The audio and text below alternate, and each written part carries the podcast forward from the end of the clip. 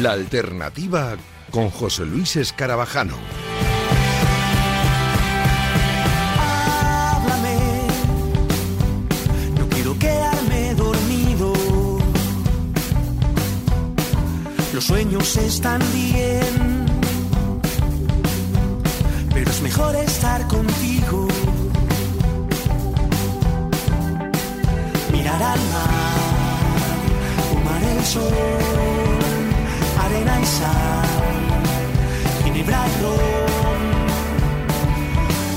¿Qué tal? Muy buenas noches, bienvenidos a la alternativa, bienvenidos a Radio Marca, ya sabéis, los sábados por la noche arranca la buena música en eh, la radio del deporte, este break este parón de deporte para contarte y traerte buena música. En esta semana muy intensa, la verdad, de novedades musicales. Eh, vamos a escuchar bastantes canciones que se han publicado esta semana, canciones muy importantes. Y vamos a tener una charla en nada ya con un miembro de una de las bandas más importantes de nuestro país y más importantes de este programa. Básicamente porque fueron los primeros que se pasaron por aquí. Son nuestros padrinos, los Vetusta Morla y uno de sus miembros como es Juan Malatorre está de estreno cinematográfico, ahora os contamos un poquito más y se ha venido ya a hablar eh, con nosotros, así que vamos a arrancar con este tema que ahora os contamos un poquito más de él. Así arranca la alternativa.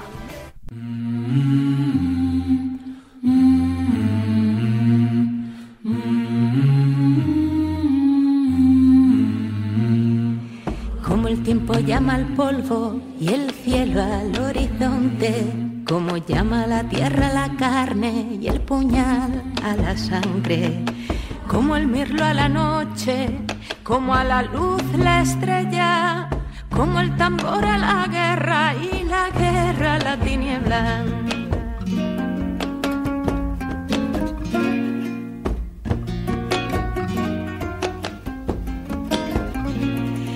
Como llama la tribu el fuego para bailar con sus lenguas, así me llama tu boca, que mientras suspiro mengua, ardo como la madera que en amor se está abrazando. Hoy soy parte de la hoguera que prendiste con tu canto. Llama y llama a mi puerta.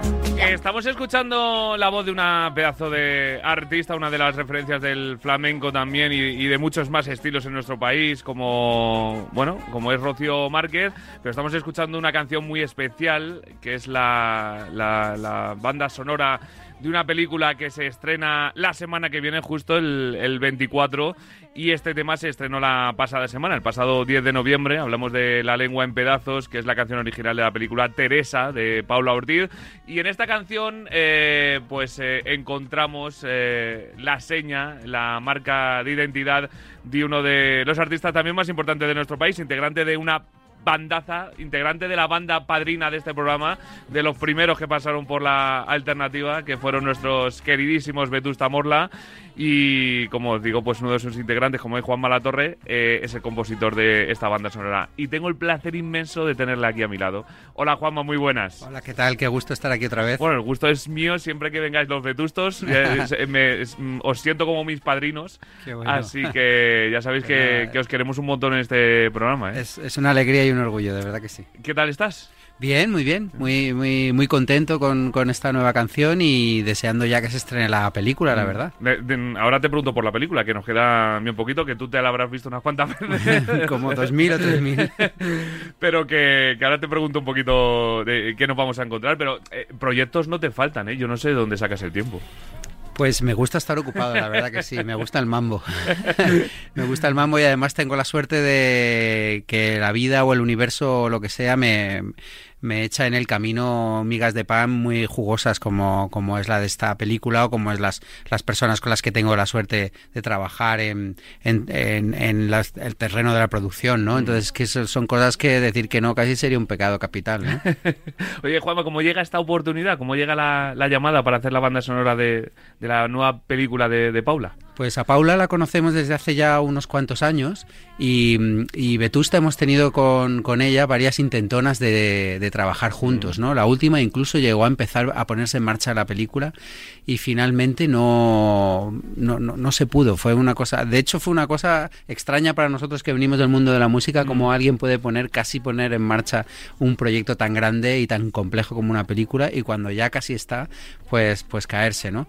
Entonces, bueno, se, nos teníamos ahí pendientes, eh, estábamos en el, en el radar de Paula y Paula en nuestro radar y finalmente surgió esta, esta posibilidad que, que, al final me cayó a mí de manera, de manera individual por circunstancias del calendario eh, y que bueno fue fue una gloria fue una gloria recibir la llamada y una gloria cómo empezó porque todo empezó antes de la pandemia uh -huh. con una con una lectura de, de guion que, que, hicimos en la residencia de, de, estudiantes donde estaban Blanca Portillo y Eser Echandía, los protagonistas, y estaba Juan Mayorga, que es el autor de la obra teatral en la que está basado el film, y todo un premio Princesa de, de Asturias de las Letras. Y claro, yo tuve la ocasión de presenciar una lectura de guion a ciegas, ellos no sabían lo que iban a leer, con las notas al margen de Juan Mayorga, pues claro, en ese momento dije, Paula, no sé qué vas a hacer, pero esto, esto, es para, esto lo quiero yo.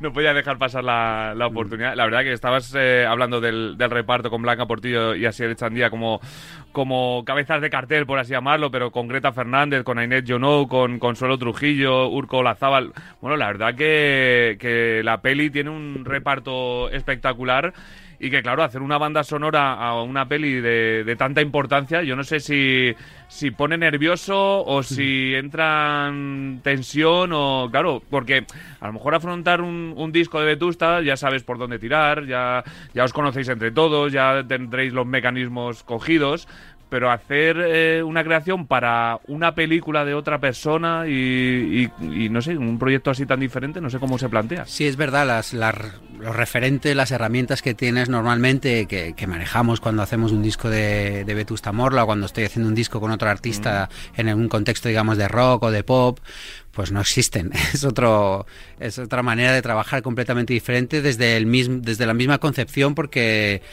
hay una obra mayor que la canción, mayor que la música y te tienes que poner al servicio de, de, ello, ¿no? Aquí había además un reto adicional que es que era importante que la música tuviera eh, elementos contemporáneos de Teresa. No es una música historicista, no es una música que refleja eh, el final del Renacimiento o comienzo del Barroco, pero mm. tiene mucho eh, de inspiración ahí y es algo en lo que yo patinaba terriblemente. O sea, me he hecho un máster de, de, barroco eh, pitando, ¿no?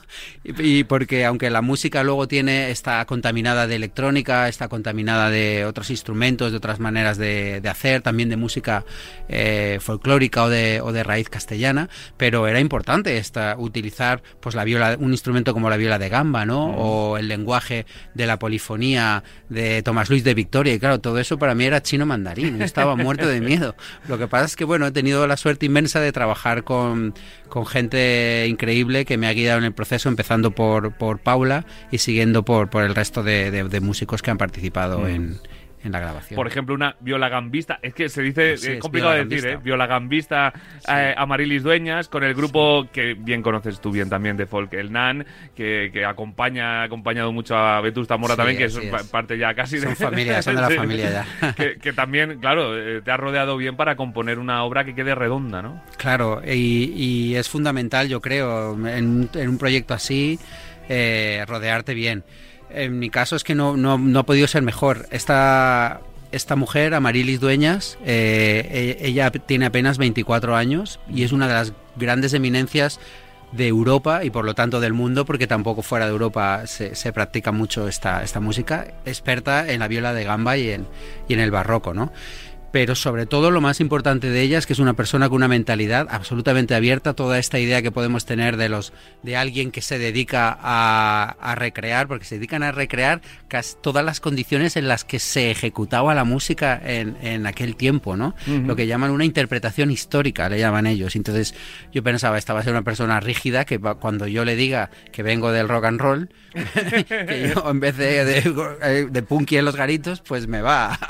y que va todo lo contrario contrario, ella fue justamente la que me supo acercar el espíritu de- del barroco, la importancia del, ins- del instrumento que ella toca y con la que hicimos unas improvisaciones en el estudio fascinantes, ¿no? Eh, unas mezclas de sintetizadores con la viola de gamba que, vamos, yo eso me lo llevo en el recuerdo y ella participa, es, vamos, es una pieza fundamental absolutamente en la banda sonora. Mm, Estaba mirando aquí las violas de gambas, porque claro, mucha gente dirá, claro, me suena a la viola, pero Claro. la viola de gamba, Claro, la viola de gamba, el, instrumento que tenemos más eh, cercano, que podría ser un referente, es el violonchelo, aunque Sí. realmente eh, ella, Amarilis, que también toca muy bien el violonchelo, también es una gran chelista, pero insisto. marca mucho- bien la diferencia, ¿no? Marca bien la diferencia, son cosas distintas, pero digamos en la forma que tienen Mm. y en el rango que tienen de, de notas, lo más parecido eh, contemporáneo sería, sería un violonchelo. Mm. Ella me explicó cómo después de la Revolución Francesa, este instrumento, que es de origen español además, Sí. y que era el, era el instrumento que reinaba en, en la música en Europa, desapareció porque estaba asociado a la nobleza que pues se resultó- cortó de... se le cortó la cabeza raíz. de- de- del rey y, y la viola de gamba. Que bueno, eh, claro, que al final también eh, afrontar estos retos tan diferentes te hacen también pues eh, aprender, fíjate, hasta de historia. Así es, así es. No, no, aprendí, con ella aprendí muchísimo, como con la gente del Naan aprendo muchísimo sobre instrumentos y sobre canción tradicional castellana. Mm. Eh, es un espectro tremendo el que estáis cogiendo los vetustos con vuestras giras y, vuestro, y vuestra incursión también en el, en el mundo del folclore de, de nuestro país y, y con este proyecto que se amplía todavía un poquito más. Eh, me gustaría saber también cómo... ¿Cómo es el proceso para componer? ¿Tú te ves la película antes sin tener nada preparado? Eh, mm, ¿Te hablan y te dicen de qué va y empiezas a esbozar un poco de ideas? No sé, ¿cómo es? Cuéntanos. Pues eh, en, en mi caso en la in- estoy involucrado desde una fase muy muy temprana, ya te digo, una lectura de guion que además luego aquel guion cambió muchísimo, o sea, un protoguión incluso Claro. era, era, era aquello. Eh, por lo que tengo entendido no es lo habitual, normalmente los compositores suelen entrar cuando, cuando ya está el montaje hecho, pero a mí me encanta que haya sido así porque me he ido empapando desde el principio, pude leer la obra de teatro, después eh, el guion, después estuve en el rodaje unos días también, bueno. como viendo un poco cómo era... ¿No te, el- no te pusieron de actor secundario por ahí? No, no, componer bien, pero salir delante de la cámara, eso, eso, eso sí que no. Eso sí que Eh, no. paseando por detrás o algo. Sí, sí, no, de, ahí de visión mística, de Claro. angelito. No, no, por suerte no, por suerte no me enrayaron por eso. Entonces, bueno, pues luego luego viene un montaje con unas músicas de referencia que Paula iba usando pues para montar eh, los planos de la película y también pues ya le va dando un ambiente y a partir de ahí pues eh, unos cuantos meses de, de hablar, de probar, de fallar y de luego acertar. Eh, eso te iba a preguntar. ¿Le ibas enseñando a Paula lo que ibas teniendo y a todo el Sí. equipo? ¿Ibais modificando o se lo entregaste tal cual acabaste? No, no, fue un proceso, fue un proceso de toma y daca, sí, sí. Fue un proceso de toma y daca porque además hubo que encontrar bien el equilibrio entre los elementos clásicos y entre los elementos contemporáneos, ¿no?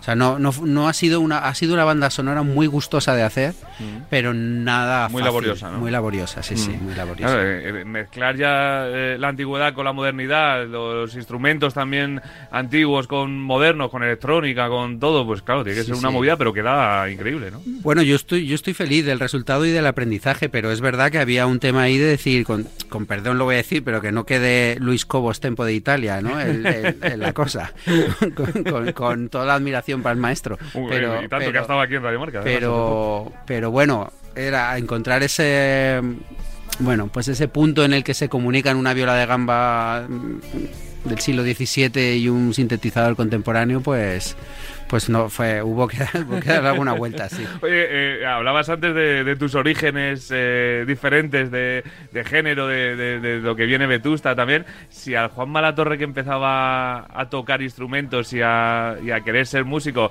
le ponen esta banda sonora y dice, lo ha hecho él. ¿Tú te lo crees? No, imposible, no, no, hubiera dicho que impo- imposible, imposible. Es una locura haber llegado a, a tener la oportunidad de hacer esto. De verdad, yo me siento me siento muy, muy, muy, muy, muy, muy afortunado y no podía haberlo pensado en, pero en la vida, vamos. Yo empecé a tocar muy tarde y de una manera pues intuitiva y para pasar el rato con los amigos. Y se ha ido de Pues las manos. pasar el rato se ha ido de las manos. Se ha ido de las manos, sí, sí. Has tocado delante de 60.000 personas, en, en los mejores festivales de este país, en las mejores salas, en el mundo entero. Eh, es una experiencia de vida Sí, brutal, ¿eh? La verdad que sí. Si no hubieras sido músico, ¿por dónde ibas encaminado? ¿Por- ¿Qué querías Sería ser? periodista. Periodista. Es- ejercí durante Sí. casi 10 años, así que sí, sí, con toda seguridad seguiría siendo periodista. ¿Seguirías? ¿No, no te, ¿No te habías desencantado ya del mundo? No creo, no creo. ¿No? Me gustaba mucho. Vamos, no sé qué habrá pasado en estos últimos 14 años en el mundo del periodismo, ahí me lo puedes decir tú. Pues Pero- por eso te preguntaba si no te habías desencantado ya. Bueno, no lo sé. Yo, A lo mejor hace 14 años todavía no, pero... yo quiero, yo quiero pensar que no. Hace ya 14 años ¿eh? que, lo- Sí. que, que no ejerzo. Unos cuantos, ¿eh? Sí, sí. Demasiados. Bueno, ya te digo yo que, por lo menos visto desde aquí, ni tan mal en el mundo de la música. ¿eh? No, que, no, que también tiene lo suyo. ¿eh? Y, y te- Sí, y el mundo de la música también ha cambiado también. mucho y no tiene nada que ver con el mundo de la música de cuando nosotros empezamos. Vetusta es un proyecto que tiene mucha solidez, pero es verdad que no, no se parece en nada. O sea, si empezáramos ahora otra vez de nuevo, estaríamos muy perdidos. Mm, totalmente. Y, eh, ¿Y de pequeñito tú querías ser periodista? ¿Querías ser músico o querías ser futbolista? Yo de pequeñito quería, a mí me- lo que me gustaba era contar historias. Mm. Me gustaba escucharlas y me gustaba contarlas. Escuchaba la radio por debajo de las sábanas cuando era chiquitín y entonces a- ahí me estaban contando historias y luego le, eh, me empezó a gustar el fútbol, pero y mi padre me, me regalaba el, el carnet del, del Madrid, era mi regalo de, de cumpleaños. cumple. Íbamos juntos siempre, ¿no? A ver, al, al Bernabéu, a ver, a ver los partidos. Y un día le di un disgusto tremendo porque le dije que quería cambiar el carnet del Madrid por una por una grabadora, una de estas grabadoras de mano de, Sí. de cassette porque quería grabar mis, mis historietas y, y mis crónicas y, mis- y mis canciones. Entonces, pues ahí ya pues la cosa pegó un giro y, y sí, me, gusta me gusta contar historias y, y escucharlas Mm. y la música y el periodismo pues son dos maneras diferentes de, de hacerlo. Totalmente. ¿Y el gusto futbolístico se te ha pasado también? Como, es verdad que yo, eh, es algo que, que veo, eh, que muchos artistas que a lo mejor eran muy futboleros, Mm. Luego es verdad que pasa el tiempo y no sé si es que el mundo de la música absorbe mucho o que, que, Bueno, que dejan de ser ya, eh, a lo mejor tan futboleros o que no prestan tanto atención al, al deporte, al fútbol. No sé si tú, a ti te ha pasado. Yo ¿no? lo voy siguiendo de vez en cuando, no soy tampoco un forofo, pero lo voy siguiendo de vez en cuando. Este año un poco menos, porque yo soy, bueno, yo soy de, de Elche y como Mm. el Elche pues descendió, Segunda. reconozco que, que me, he- me he desconectado un poquito más, me he desconectado un poquito más. Pero bueno, sí, sí lo seguimos de vez en cuando y en Vetusta, Guille sobre todo ahí también. Jessy de- pega la turra, ¿no? Sí. Eh, también eh, no es la primera incursión que has hecho en el mundo de- del cine. Eh, hace poquito, además, los, los Vetusta Morla publicabais también la canción original de El amor de Andrea, que suena así.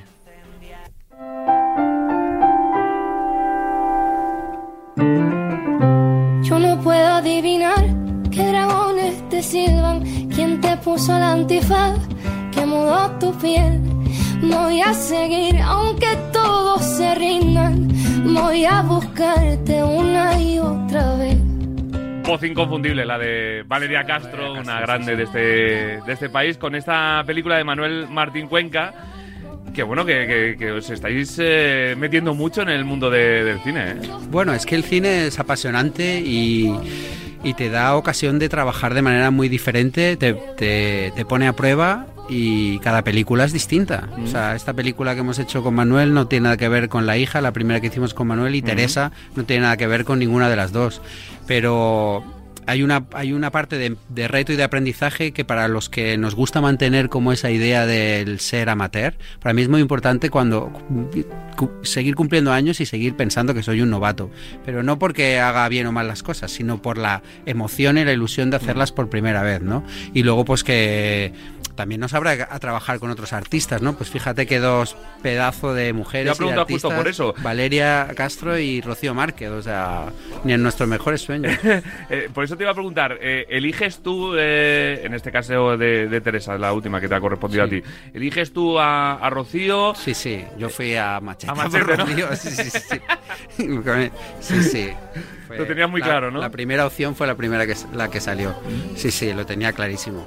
Le contaste el proyecto y... Me, ah, sí, a mí me regalaron... No soy, yo no soy muy, muy, muy aficionado al flamenco, me gusta. Me gusta verlo en vivo, lo reconozco porque me cautiva mucho más que escucharlo grabado. Creo que es un arte eh, para ver encima del escenario. Pero si hay un artista que rompe esa regla es justamente Rocío Márquez. A mí me regalaron un disco de ella que se llama Visto en el jueves, que me, que, que me pareció bueno, me, me, me, cautivó totalmente. Y luego ya cuando sacó el disco con Bronquio, Tercer mm. Cielo, el disco que están presentando ahora, ahí sí que dije, pues ya está, es, es, esta, es esta, es ella. Y bueno, lo suerte que es que es una persona muy accesible y, y, no solamente una gran intérprete, sino también que en labores de, de composición y en las entresijos de las canciones, pues tiene mm. una visión increíble también. Una chica joven, eh, lo digo porque tiene un año solo más que yo, yo me considero joven.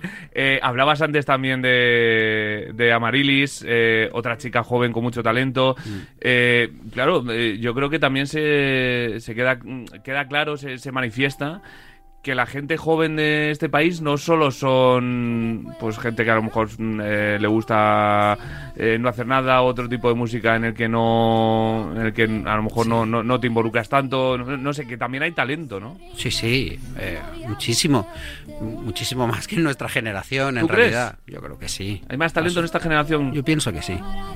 Yo pienso que sí. Bueno, quizá el talento no sería la palabra a utilizar porque es una palabra como un poco difícil de definir, pero preparación eh, y seriedad hay mucho más en, la generación joven que, en la nuestra. Yo creo que los problemas a los que se enfrenta la creación y la música tienen más que ver con el contexto que con la generación.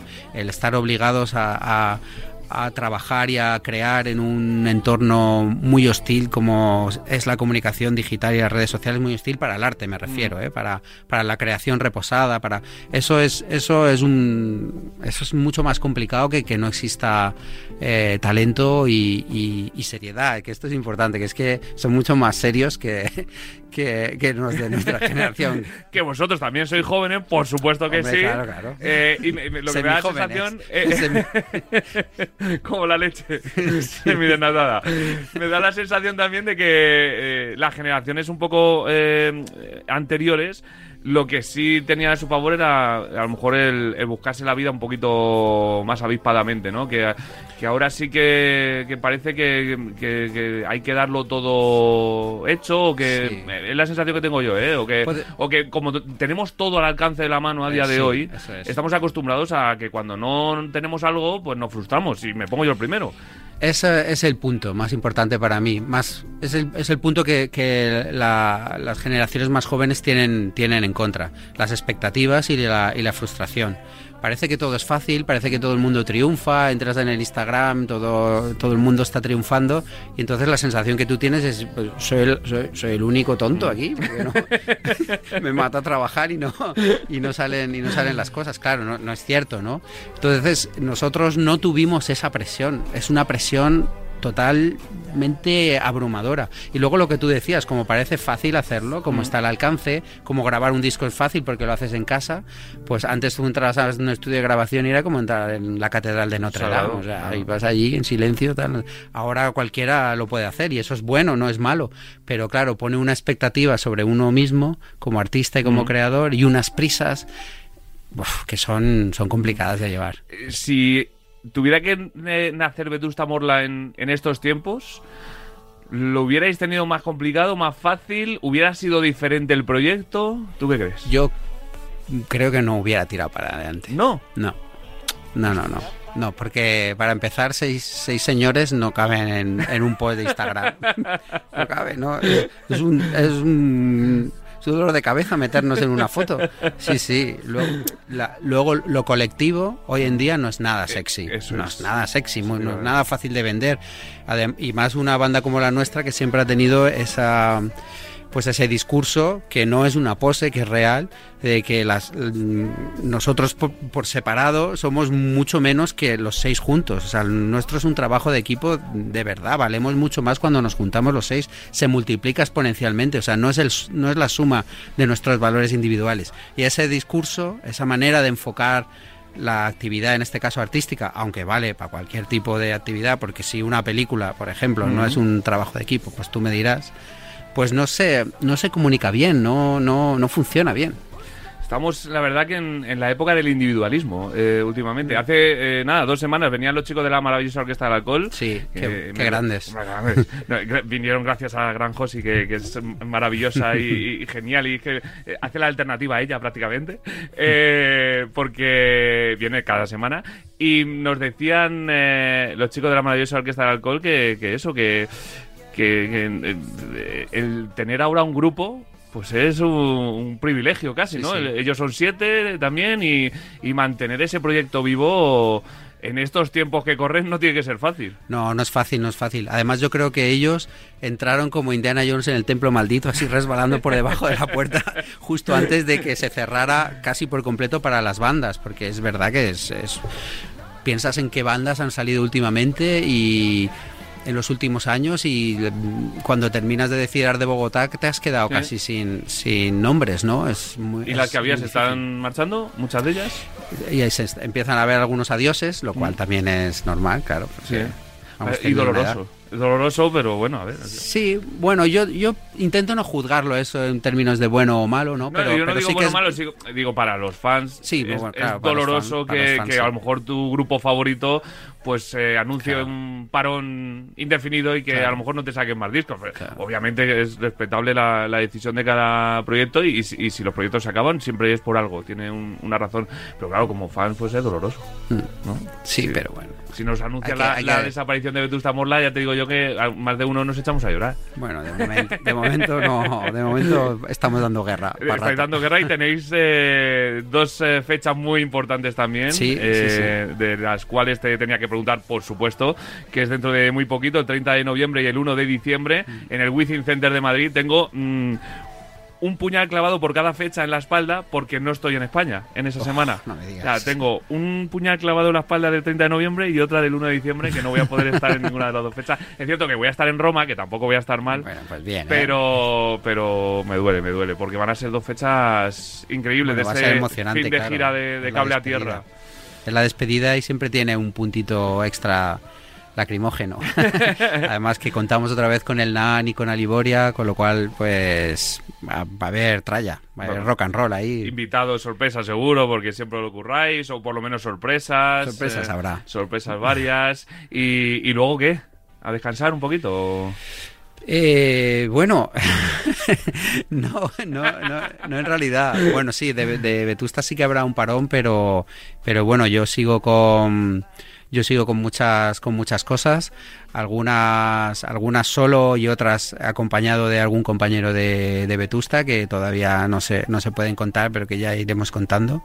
Y, bueno, pues me gusta trabajar y a mí las vacaciones en diciembre que no me vienen a cuento, hace mucho frío. Es verdad, o te vas a un lugar completamente diferente, Argentina, que, sea verano, o, las vacaciones en diciembre, la verdad que, bueno, son diferentes, pero bueno, hay que seguir eh, al pie del cañón porque además, pues tú compones también para mucha gente, has compuesto para Jacobo Serra, para Yolisa, para María de la Flor, para Ede, eh, Marilia Monzón, un montón de artistas eh, con los que has trabajado Mm. que claro que es otra faceta de, tu trabajo, no solo por supuesto el, proyecto de tu vida que es Vetusta Morla, sino que eso te da opción también a abrir la puerta y, trabajar con otros artistas de los que sacar cosas, ¿no? Sí, porque... porque además tiene es muy parecido a lo que sucede cuando haces como cuando haces una película te pones al servicio de otra cosa no estás pensando en ese artista en su discurso en su esencia en lo que está contando en que, en que brille, o sea, trabajas para, no trabajas para ti mismo, trabajas para otro, pero, pero a mí eso me parece fascinante. Lo primero porque es una manera sobre, sobre todo de aprender y lo segundo porque aprendes muchas cosas sobre, sobre ti mismo, ¿no? Y sobre, y, sobre el, mi grupo matriz que es, que es Vetusta, ¿no?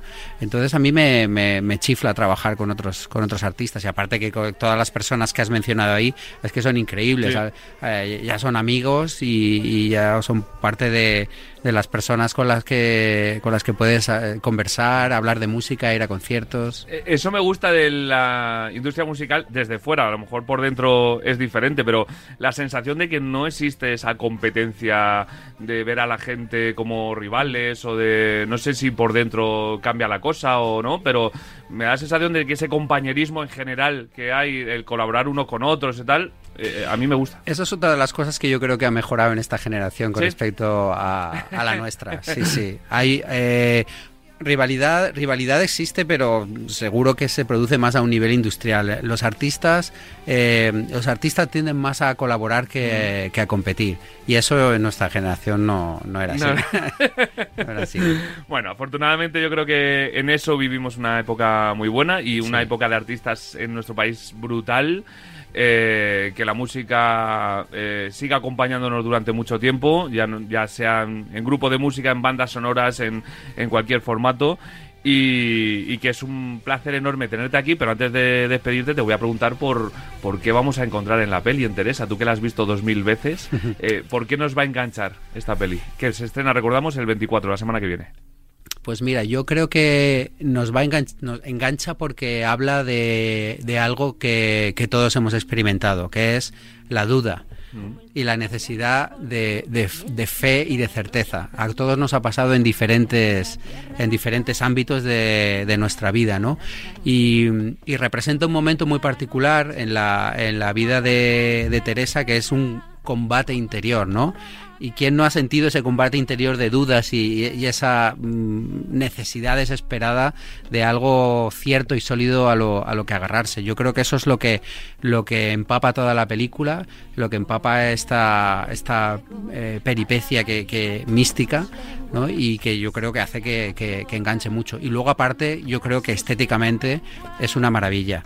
Eh, Paula es una persona que, que es una maga de, de- de- de crear imágenes bellas, ¿no? Entonces eso también engancha, aparte de esa, de esa cosa un poco que puede enganchar con nuestro interior, también con nuestro interior y con nuestros sentidos, con el exterior, engancha lo, lo bella que para mí es la peli. ¿Y sabes lo que engancha también? La banda sonora. Por supuesto. Por supuesto, el 24 de noviembre, la semana que viene, Teresa de Paula Ortiz, eh, todos a verla y a disfrutar de esta banda sonora con La lengua en pedazos de Juan Malatorre y Rocío Márquez nos vamos a quedar. Eh, ya sabéis que es un placer, padrino. Que eh, aquí tenéis eh, vuestra casa siempre que queráis, que disfrutéis mucho del Withing y de todos los proyectos que, que tengáis por delante, que de todos vamos a ir hablando aquí en Radio Marca, ¿vale? Pues muchísimas gracias, es un gustazo como siempre. Faltaría más. Gracias, Juanma. Seguimos.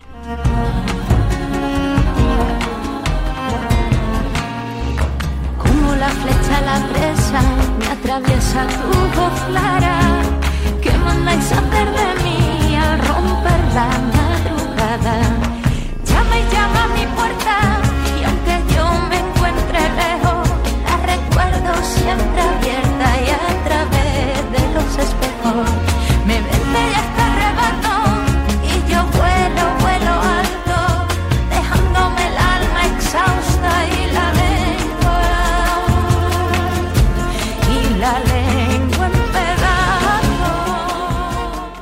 Estás escuchando La Alternativa con José Luis Escarabajano. Vamos con el bloque de novedades semanales que tenemos muchas. Arrancamos con Ízaro, que el próximo 8 de diciembre publicará su nuevo disco, pero antes nos sigue regalando adelantos y esta semana nos ha lanzado Iparraldea, una canción donde recupera los sonidos orgánicos. Suena así.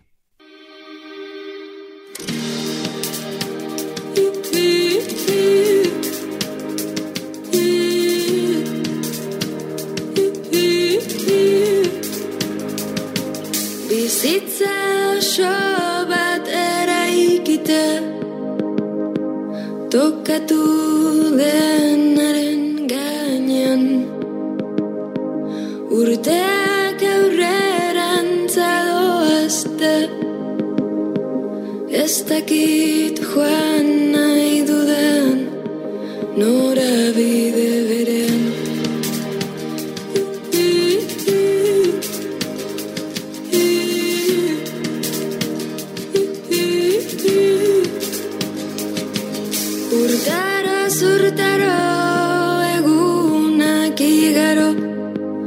ez bele ez da kitza argi den zertzen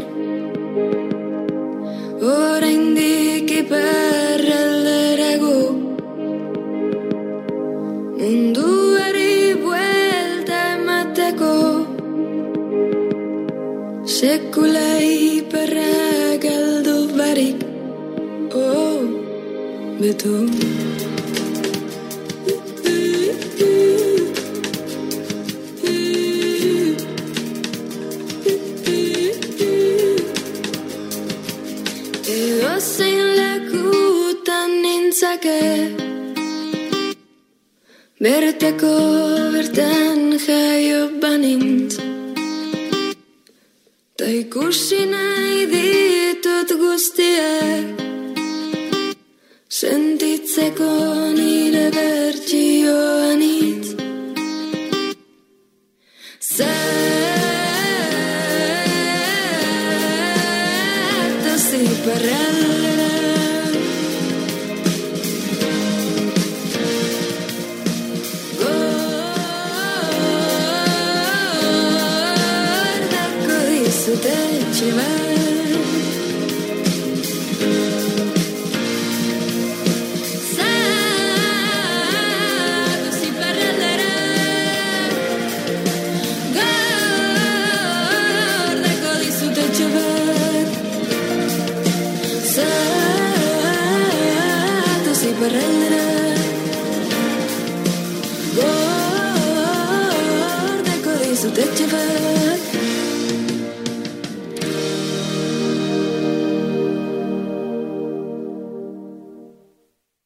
Ya tenemos publicado De las cenizas, que es el nuevo disco de Amatria. El artista afincado en Toledo nos trae 12 canciones para hacernos bailar y regalarnos colaboraciones tan bonitas como la que vamos a escuchar. Se llama el tema Lagartija y lo canta Amatria junto a Siloé.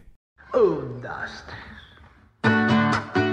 la he vuelto a ver correr.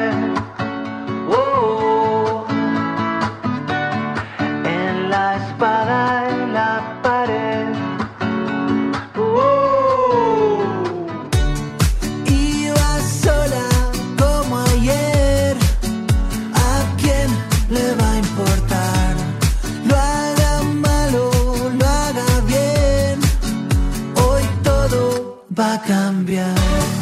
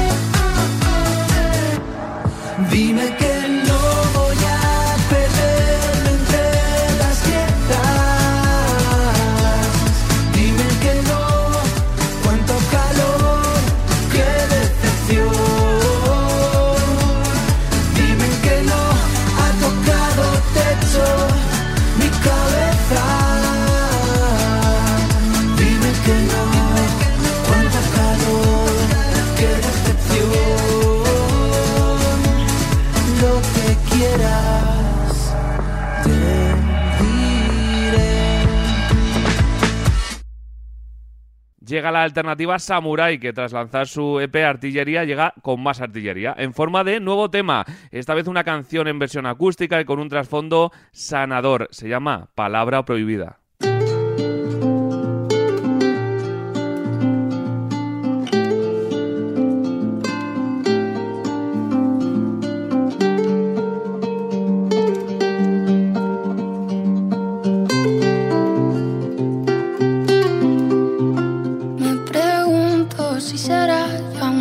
Capítulo cerrado o si releeré los versos para nunca olvidar lo que fui un día fui algo inevitable. Ahora las calles se preguntan que dónde me he dejado aquello que cargaba. Si se lo llevo el verano, fui si un día fui inevitable. Y ahora sé que soy tu palabra prohibida, tu inicial perdida, tu norma no romper. Sé que soy una etapa en tu vida, que tu cuerpo no me olvida y que es la última vez. Es la última vez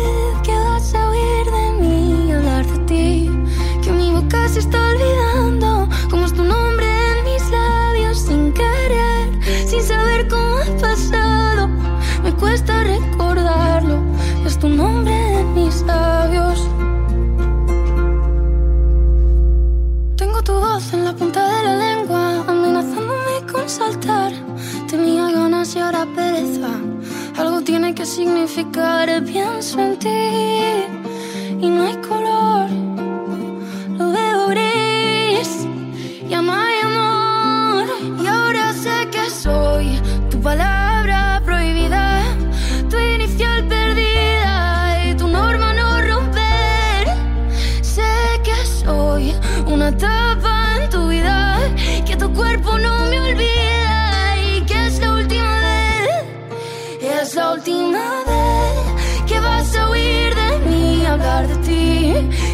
Boca se está olvidando.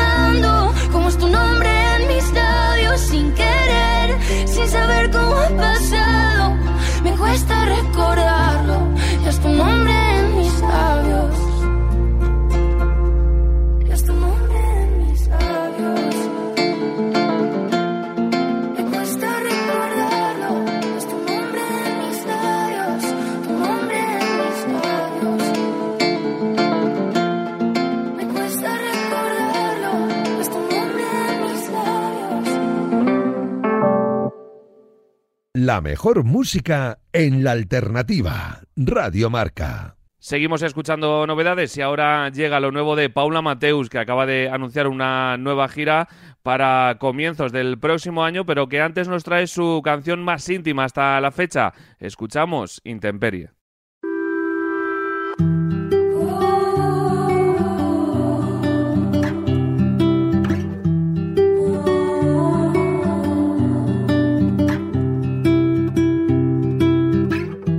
Dejado a la intemperie, helada, cansada, tan llena de nada. Quieres saber cómo se siente y por qué últimamente estoy tan callada. Dijiste que algo había muerto en tu interior, que yo maté la llama y ya no puedo soplar a tu favor, ni caminar sobre tus aguas. Si te pido lo que no sale de ti, dices que no tengo suficiente. Si te digo que me voy, no dices quédate. Dices si no te hace feliz, vete. Y yo que te he dado ya todo de mí. No valoras lo que tienes, ya no sé qué hacer para que me quieras, como dices que me quieres. Uh, uh, como dices que me quieres.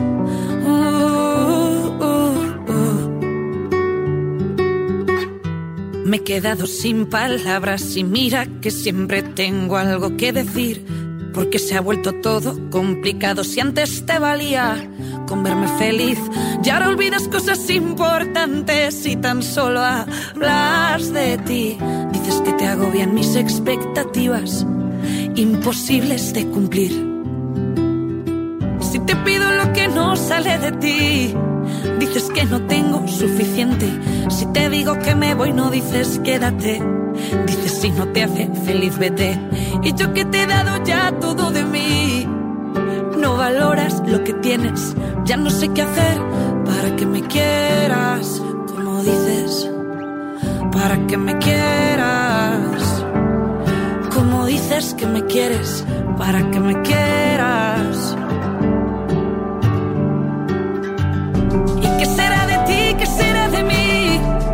Cuando gane el orgullo y sea el tiempo quien pierde?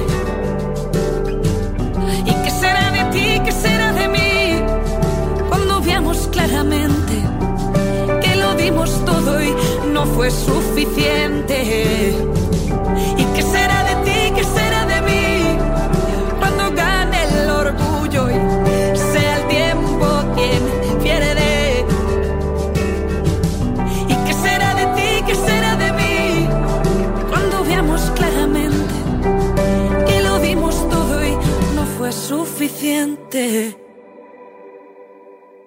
Le llega el turno a Coque Maya, que ha publicado este viernes Aunque estemos muertos, el nuevo disco del artista que vendrá junto a una gira por todo nuestro país. Un disco que gira en torno a la muerte como un elemento más de la vida. Dentro del disco, 10 canciones y nos quedamos con el tema llamado Volverá.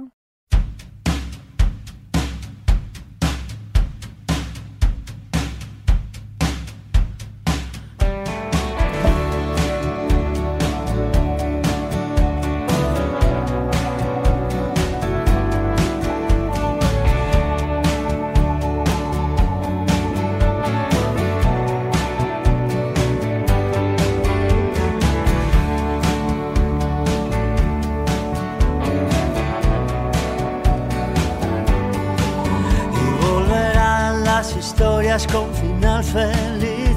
Volverán los dioses a fijarse en ti. Volverá el perfume del amanecer cuando hay agua en el asfalto y flores que no puedes ver.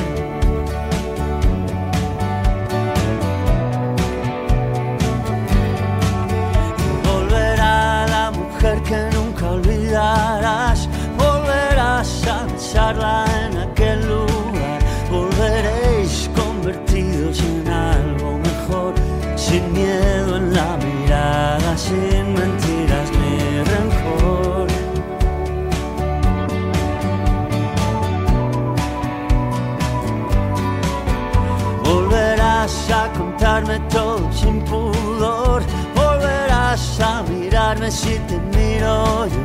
Volveremos a escucharnos sin interrupción, sin miedo a la verdad, sin miedo a la verdad jamás.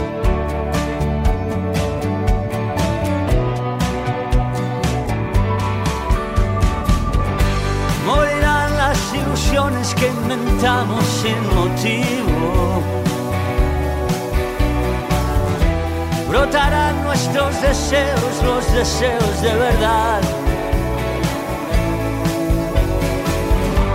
Como el humo del papel se esfumará todo lo inútil. Volverán la lucidez y la cordura, volverán